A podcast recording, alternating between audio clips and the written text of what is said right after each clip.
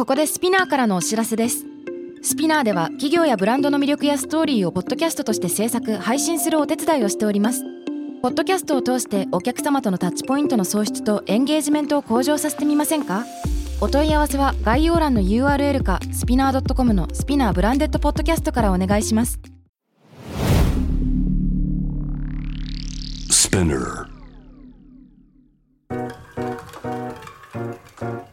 Everyone, welcome to the club. I'm your host Mila and Reiko えーこのポッドキャストは私長谷川ミラと佐藤マクニッシュ玲子と一緒にえー二人でお送りするおしゃべりプログラムです。デジタル音声コンテンツ配信サービススピナーを通じてお届けしてます。よろしくお願いします。よろしくお願いします楽しみ今日からスタートします。はいえー番組タイトルは東京ヤングバース。かっこいいね。ちょっと謙虚にあのヤングボスということでやらせていただきます。あのレイコはえっとレイコも私も20代はい。中、中盤？うん。であのまあ2人ともそれぞれの仕事を表のモデルとかナビゲーターとかレイコモデルやりながら、ビジネスとかもやってる関係でタイトルはまず「東京ヤングボス」ということではいちょっと小生意気なものにさせてもらいました。あのねこの番組ではまあ今世界で、えー起きてること日本で起きてることをもとに同世代で共有したい情報だったり悩みだったり、まあ私たちが素直に感じてることをこのポッドキャストで聞いてもらえたらなっていうふうに思うんですけども、まあ、まずは多分初めましての方も多いと思うから自己紹介をねしていこうか、していきましょう。はい、まあ、いろんなことやってるよねでも私たちは。そうなの、モデルから始まり、うん。ミラはラジオナビゲーターとか、はいそうなんです。JWAVE で毎週金曜日4時半からやらせてもらってたりとか、うん。そうそう。でもその他にもいっぱいねアパレルからうん。会社もそう。やってますよね、やらせてもらってます。なんかモデルとかそのタレントのお仕事は環境問題とか社会問題とかを発信する一つのいいツールでもあるなとも思って今一生懸命頑張ってるんだけどなんかあんまりこれね私言ってこなかったんだけど会社をちゃんとやちゃんとって何って感じなんだけど結構ちゃんとやっててうん、やってるよね。そうなの。出してないよね表にね。そうなの。なんか出すタイミングミスって、ん。なんかいつからそういうことを言っていいのか分かんなくなっちゃったんだけどデジタルマーケティングの会社をやらせてもらってて実は実は企業さんクライアントさんの、まあ、インスタグラムの運営だったりコンサルアドバイスさせてもらったり、まあ、私も Z 世代としていろいろやらせてもらっているので、まあ、会社のメンバーも Z 世代の子中心ということもあり、まあ、Z 世代のマーケットはこういうのが欲しいんじゃないですかっていうような結構普通の会社をいやでも今時だよね。そうだね。これが仕事になるんだっていうのはもしかしたらちょっと上の世代の方からしたらどういうこと？っっていうのは、うん、あるかもしれない。でも結構そういう話からね派生して私たちも共感できるところとか一緒に同世代でビジネスやったりとか、うん。表に出る仕事したりとかうん、っていうところとかあとはちょっと私は海外で育ったからそうね。でミラは日本だけどでもやっぱ自分の意見をすごく持ってるっていうところから2人での会話がすごい盛り上がってね、うん。これをやろうってなったんだけどそうね私は逆に今もうビジネスをメインにしちゃってるので、それしかなんか載せることが逆になくていや毎日もうそれしかやってないです。忙しいよねブランド。大変。アマテラスと。テンも両方やってるもんね。アマテラスっていうナイトウェアブランドとテンというアクティブウェアを今やってるんだけど、うんうん日本のかっこよさっていうのを発信したいなっていうのを帰国子女として日本に帰ってきた時に思ったところから、うん。まあ、今会社を立ち上げて3年になるんですけどあもそうなんだ。3期目だ。結構大きいよね3年経つと会社って。そうだね。びっくりしてる自分でも。あえでも待って逆に3年でこんなにブランド大きくなったの？すごくない、頑張ってます。でもまだまだこれからどんどん海外展開とかもしていきたいのでうんうんそれこそこのねポッドキャストを聞いてくれてる方々にうん。うん今時の働き方でもあるのかなと私がやってることは思うので、うんうん勇気を与えられたりとか、うん。あこれでもいいんだとか普通っていうものの概念をうん。広げられたらなと思ってます、私は。だね。なんか、レイコはあのカナダ育ちというか、うんうん小学校の途中で行ったんだよね。そう10歳からずっとカナダで日本の教育をほぼ受けてないので、うんうんうん日本に帰ってきてから漢字とかも全部勉強して日本語勉強してちょっと敬語喋れるようになったのも最近なんですよね。なのでミラと見た目はね日本人なので、うんうんミラとはそこを真逆って言っちゃ真逆だからそうね。面い、白いよね。うん面白いと思う。ミラはもう見た目ねハーフでザだよね。ザなのにめっちゃ日本人なところ日本人だし。なんか日本の学校に私は日本の学校にもインターナショナルスクールにも両方通ってて、うんうん。で日本の学校行ってた時は日本の小学小学校私立だったから、うん。なんかその子供の時にすごいちゃんとした日本人とはこれみたいな。お友達の家に行く時は絶対菓子折り持ってきなさいとか、あの事前にご挨拶の電話をしなさいと「ありがとうございます」の電話をしなさい。親にしなさいっていう自分で電話させられたりとか、うんうん。そのすっごいそれ私苦しかったんだけどその教育を親にさせられて、もっと自分らしくっていうかさなんか。なんかお邪魔しますって感じで行きたいのに、うん。あ今日はよろしくお願いします。みたいなのさこう学ばさせられたんだけどそれは本当嫌だなって思った時もあったんだけど今結局大人になって逆にこんな見た目だからそういうちゃんとしたところいわゆる日本人の美しさっていうのかな、そういうところはまあ身についててちょっと親に感謝かなとは思うんだけどまあそうそうだからそういうアメリカ私は海外では育ってないから結局家の中でお父さん南アフリカ人なんだけど、うん。家の中は外国だったけど、ね面白いよね。日本に生きてる外国人みたいなうんうん。感じの見た目もさ身長も私大きくてうん。目も茶色いし色素薄めだから、なんかそういう日本での逆に感じたこういわゆる外人としてさ、まあ、あえて今外人って言っ外人として考えてきたことと感じてきたことと、まあ、レイコがカナダで感じてきたその日本人としての大変私さ？はあっちにいた時はさ日本人って思われるじゃん、うんなんだけど日本に帰ってきた時は帰国子女とか、うん外人って逆に言われて、うんその日本語喋れなかったから、うんうん。すごいアイデンティティクライシスにもなったことあったし、アイデンティティクライス。なるよね。な一回なんない？私2回ぐらいなった。私だってそこがねあのなんなかったんだよね私は。あそうなんだ。多分ちゃんとハハーフっていうかミックスって感覚が強いずと思う。っとあった。うん。子供の時から日本人でもあるし南アフリカでもあるよなみたいな。うん。でもねなんかそのアイデンティティクライスの話でいくと、いうん。や日本人だと。あ日本で生まれてこのこういうね今髪の毛も金髪だし態度もでかいけどやっぱりハートは日本人です で海外にイギリスの大学に19の時に行ったのかな？1920うん。歳の時に行った時に、私は日本人だっていうこうプライドで行ったのになんかね恥ずかしい思いをたくさんしたんだよね。その、うん。なんだろうな。ねなんかそういう話かとか深掘りしたいね。そうこのそういう話をなんか、まあ、今日はあの本当触りだけだけどこれからポッドキャストの中でどういう経験をしてきたのかとか、うんうん。あの多分日本で育ったから海外ではこういう経験したとか、うんうん。ま真逆の考え方とかっていうのがあの私とレイコがこう対談というかさ話すことでなんていうの環境が違う中で育った人でも友達らしい仲良しだし、うん。なんかすごい私たち本当プライベートで仲いいけどいつもこういう話のねキャッチボールしてるよね。これについてどう思う？とか。そうなの。結構強めなので。それをそう。このポッドキャストではねそこを話していけたらいいなっていうふうにはすごい。面白いと思う。楽しみ、話せる場所が自分たちでこう作れるっていうのはすごく今までできなかったことだから、うん。楽しみです私は。なんかすごいずうずうしいんだけど2人でご飯食べてる時にえこの会話そのまま発信しない？ってなったんだよね確か。そうそうそう。このまんまなんかどうにか発信する方法ないみたいな。で私がそのラジオをやってる関係でやっぱ音声の力を借りて言葉を届けることの凄さ？うん。みたいなのをちょっと甘く見てたっていうかラジオ始める始まる前は。でもやっぱこのコロナ禍になっていろんな情報がさお家にいることもさ時間も増えたからさ多分普段よりもみんなのさ携帯使う時間とかもわーって増えていろんなこう SNS とか、まあ、特に若い子はそうだと思うんだけどいる情報いらない情報わーってこう入りすぎちゃってうん。でなんかこう一歩離れて音だけから入ってくる情報。ってむちゃくちゃいいじゃんみたいなこの魅力に一年。なんか入り込むよね耳だけって。なんかさこの間さ言ってたよね。カナダではさみんなラジオ聞いてるって。あそう。ラジオ文化だったから、うん。小さい時からずっとラジオを聞かされてたし、うん。うんうん学校とかでもスクールバスでもずっとラジオだったから、うんうん逆に日本に来て私はあラジオはそんな主流じゃないんだっていうののがあった、もうそこで何の差があるのかは分からないけど、うん。でもラジオにから来る情報ってすごいすんなり入ってくるから、なんかそこを上手に使ってうんうんうんプラスになることとかねその普通をの視野を広げられたりとか、うん。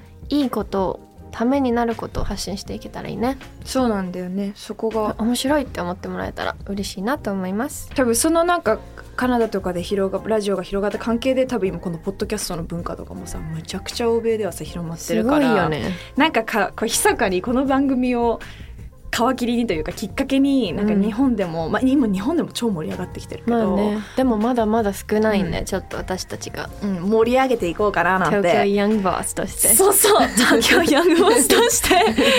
あのみんなにね広めていけたらなと思うんですけど。これ流行るんじゃない？とハッシュタグ東京ヤングボス可愛いもん。そうそうそう。聞いてる皆さんぜひあのツイッターとかあのインスタグラムの DM とかでもいいんですけどツイッターでつぶやくときぜひ「ハッシュタグ東京ヤングボス」これカタカナでいいの？どうする？決めてない どうする？どっちがいいかな？ね。東京ヤングボスで今カタカナでさ書いた文字が目の前にあるんだけどさ結構可愛い、うんカタカナとかひらがなってさ可愛い可愛い可愛いよね。えー、どうする？東京。東京だったらね東京うじゃなくて東京。そうヤングボス東京にしたいんだよねまあちょっとこれえー、ひらがな？でもひらがなだとちょっと丸すぎるカタカナか英語。カタカナか英語。決まってないっていうね。せーの。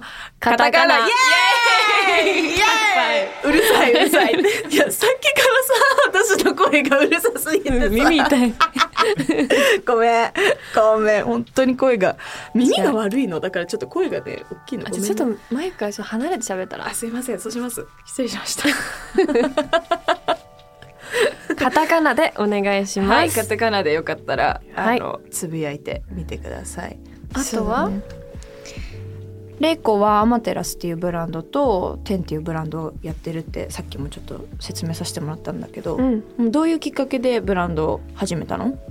ちょっとこれ話すとすごい長いので、うん。またここは深くねうん。他で話したいんですけど、ぜひ、うん。まあ、帰国子女としてうん。何か自分にしかできないことをずっとやりたくって、うんうん。でその自分の私の経験を使ったものっていうのを考えた時にすごくね日本に来てなんかどうしてこんなに日本の文化とか日本の美しさを今の若い人たちはそうこう押しのけてって言ったらあれだけど、うん。よりもこう海外のものを取り入れちゃううん。のにすごく疑問を持ってたのね。憧れ強いからね。そうだから私は逆にすごいアジアンビューティーに憧れてたし、うんうんうんシュッとしたアイラインとかあえてしたりとか、うんうんうん。あの前髪を切ってさ前髪揃えてみたりとかいろいろやってたの日本人になりたくって。うんうん。だからなんでだろうっていうのをすごい感じた時に海外のにいる時はさ、うん。ずーっともうみんなが「日本はかっこいいよね日本日本かっこいいよね」って言ってくれるんだけどでもやっぱり日本の連想するものってすごいストレオステレオタイプのさ、お寿司とか天ぷらとか、忍者アニメとか。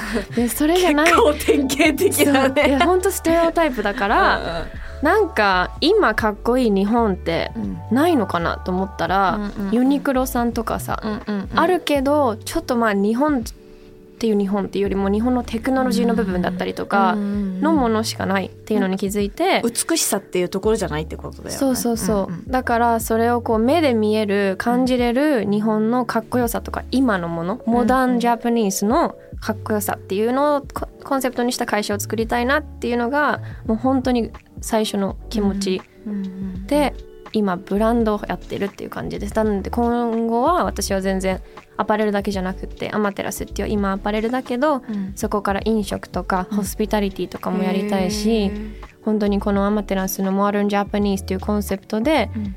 海外の人たちにも認知されるような会社を作っていきたいなと思っています。う。んうん。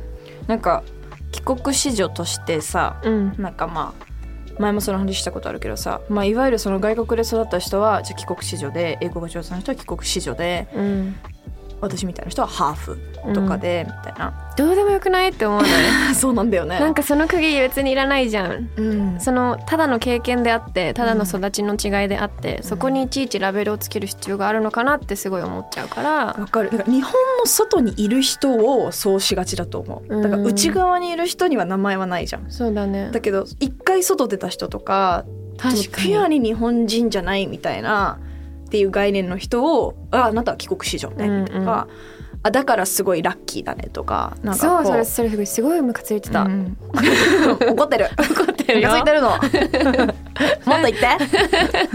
なんか局所だからいいよねとかさ、うんうんうん。それってどうなんでしょうとか、うんうん。すごい思ってた。ハーフは可愛いからいいよねとわかるわかるるわかるわかるわかる。いつからハーフはイコール可愛いっていうなんか概念になってくれたの？っていう感じ、うん。なんかちょっと前までは本当にお父さんと例えば電車乗ったりとかバス乗った時に、まあ、うちのお父さんはさめちゃくちゃ目が青いもう態度もでかい身長も大きいしみたいな、うんうん。もうザ外国人なんだけどなんか一緒にバス一回乗った時に私を座らせようとしたら隣に座ってたおじいちゃんにマジでバッグをバーンって隣にこうやって置かれて座らせられないようにされて、でもパパはそこで冷静に「ああの old people don't like 外人」って言ってきてだからあの年老いてる人は外人が嫌いだから、うんだよって普通に言われて「へえそうなんだ」ってその時思ったんだけどとかなんか子供の時もあんまりやっぱりハーフって言われる子たちが多くなかったから、うんうん。電車通学だったんだけど小学校の時。なんか明らかになんかなんていうのかな。うーん。あ可愛いっていう目で見られてる目線じゃないのを送られてきた。なんていうのかな。え何この人？みたいな。宇宙人みたいな。そう。本当に宇宙人を見るような目で電車に乗ってるおばちゃんとかおばあちゃんとかに見られて、うんうんなんかこう目をこうなんかしわ寄せる感じのさ、でえなんでこんな私それこそ日本東京で生まれて東京で育ってるけどなんで自分の国で育ちながらなんかよそ者扱いされなきゃいけないんだみたいなのはあったよね。やめないもうこういうのって感じ いい加減にしようよみたいな。しかもさなんか私の場合はさ見た目にあるさこう外国人感が出てるじゃん、うんうんあだから何かやっても変なしあああの人外国人だからとか、うんああハーフだからみたいななんか謎なまとめられ方するんだけど、うんレイコとかだとさうん。うん見た目はさ日本人っていうかアジア人だからさ。だからアイデンティティクライシスになるの「Who am I?」ってなる、うん。本当に何回もなったことあるし、うん。まあそうそういうふうに帰国子女だからしょうがないって言われたことも、ね片付くこともあるけどそれもそれですごい悔しかったし、うん。なんかねいろんな人がいるんだぞっていうのをうんうん知ってほしいなと思いますね。そろそろねもうなんかそろそろね日本は島国だからっていう言い訳は申し訳ないけど皆さんあのもう聞きませんよって感じ。だって、こんなにグローバル化進んでこんなにネット社会進んでていろんな情報をゲットできるんだからなんかその情報に向かってってないその情報を知らないのはもうこれからは自分の責任だし、え知らなかったじゃあ済まされないよっていうのをなんかちょっとちょっとあえてなんか厳しいことは言いたいかなって思う。だからその感覚で海外外国ヨーロッパ欧米アメリカ行ったらマジ恥ずかしい思い恥ずかしいね。いろいろ。自分が恥ずかしい思いしちゃうかもね。うん。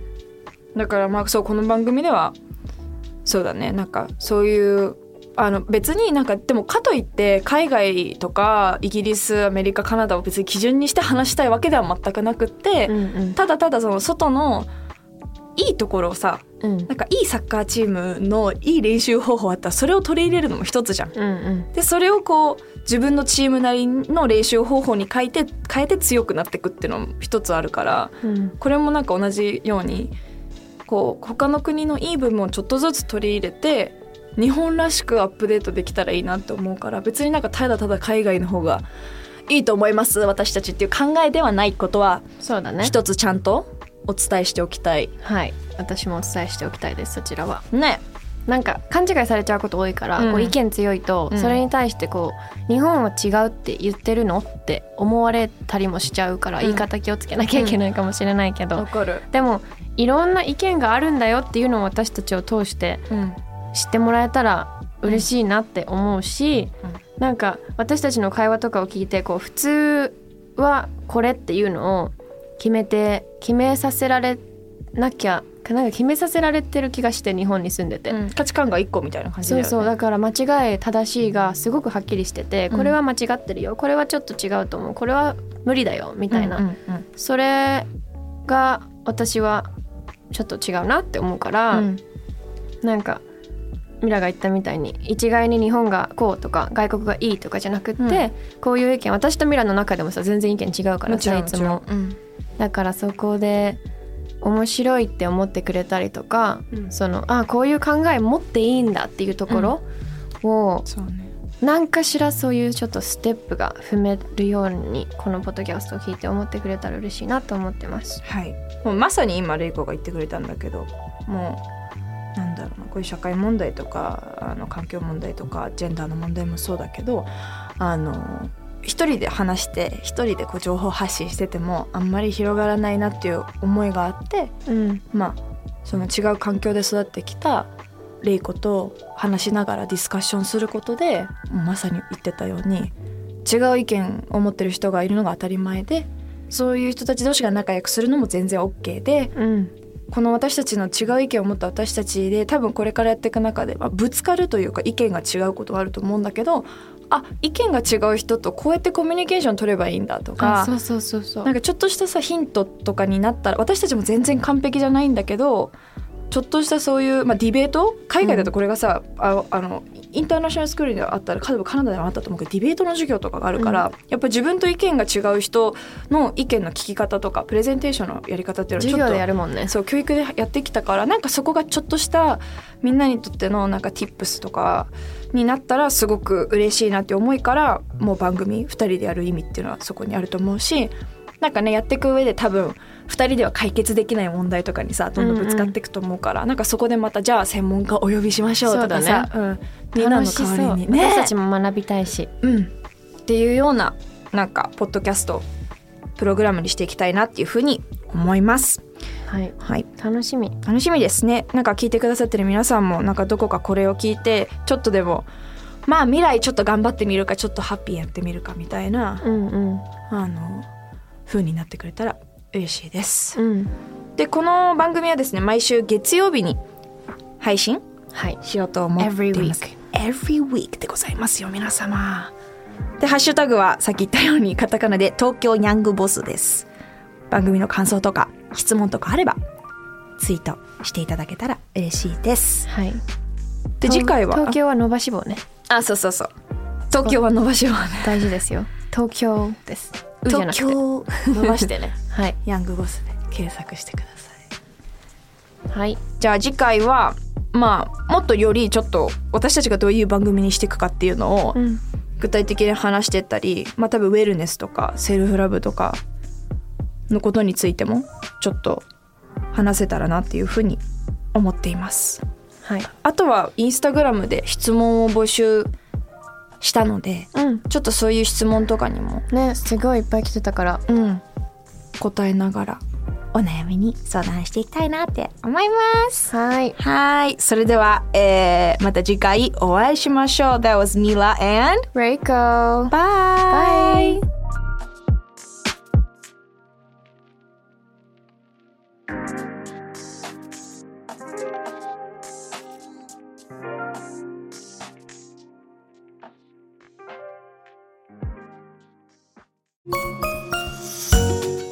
キャリコン編集長通信仕事と人生の話をゆるゆるとパワードバイミモレ。このポッドキャストではミモレ編集長の河原咲子が時には一人で時にはゲストをお招きしキャリアコンサルタントの資格を生かして仕事と人生そして職業キャリアだけじゃないライフキャリアの話を誰にでも分かりやすくゆるゆるとお話しします。毎週金曜日に新しいエピソードを配信中です。ぜひ一度聞いてみてください。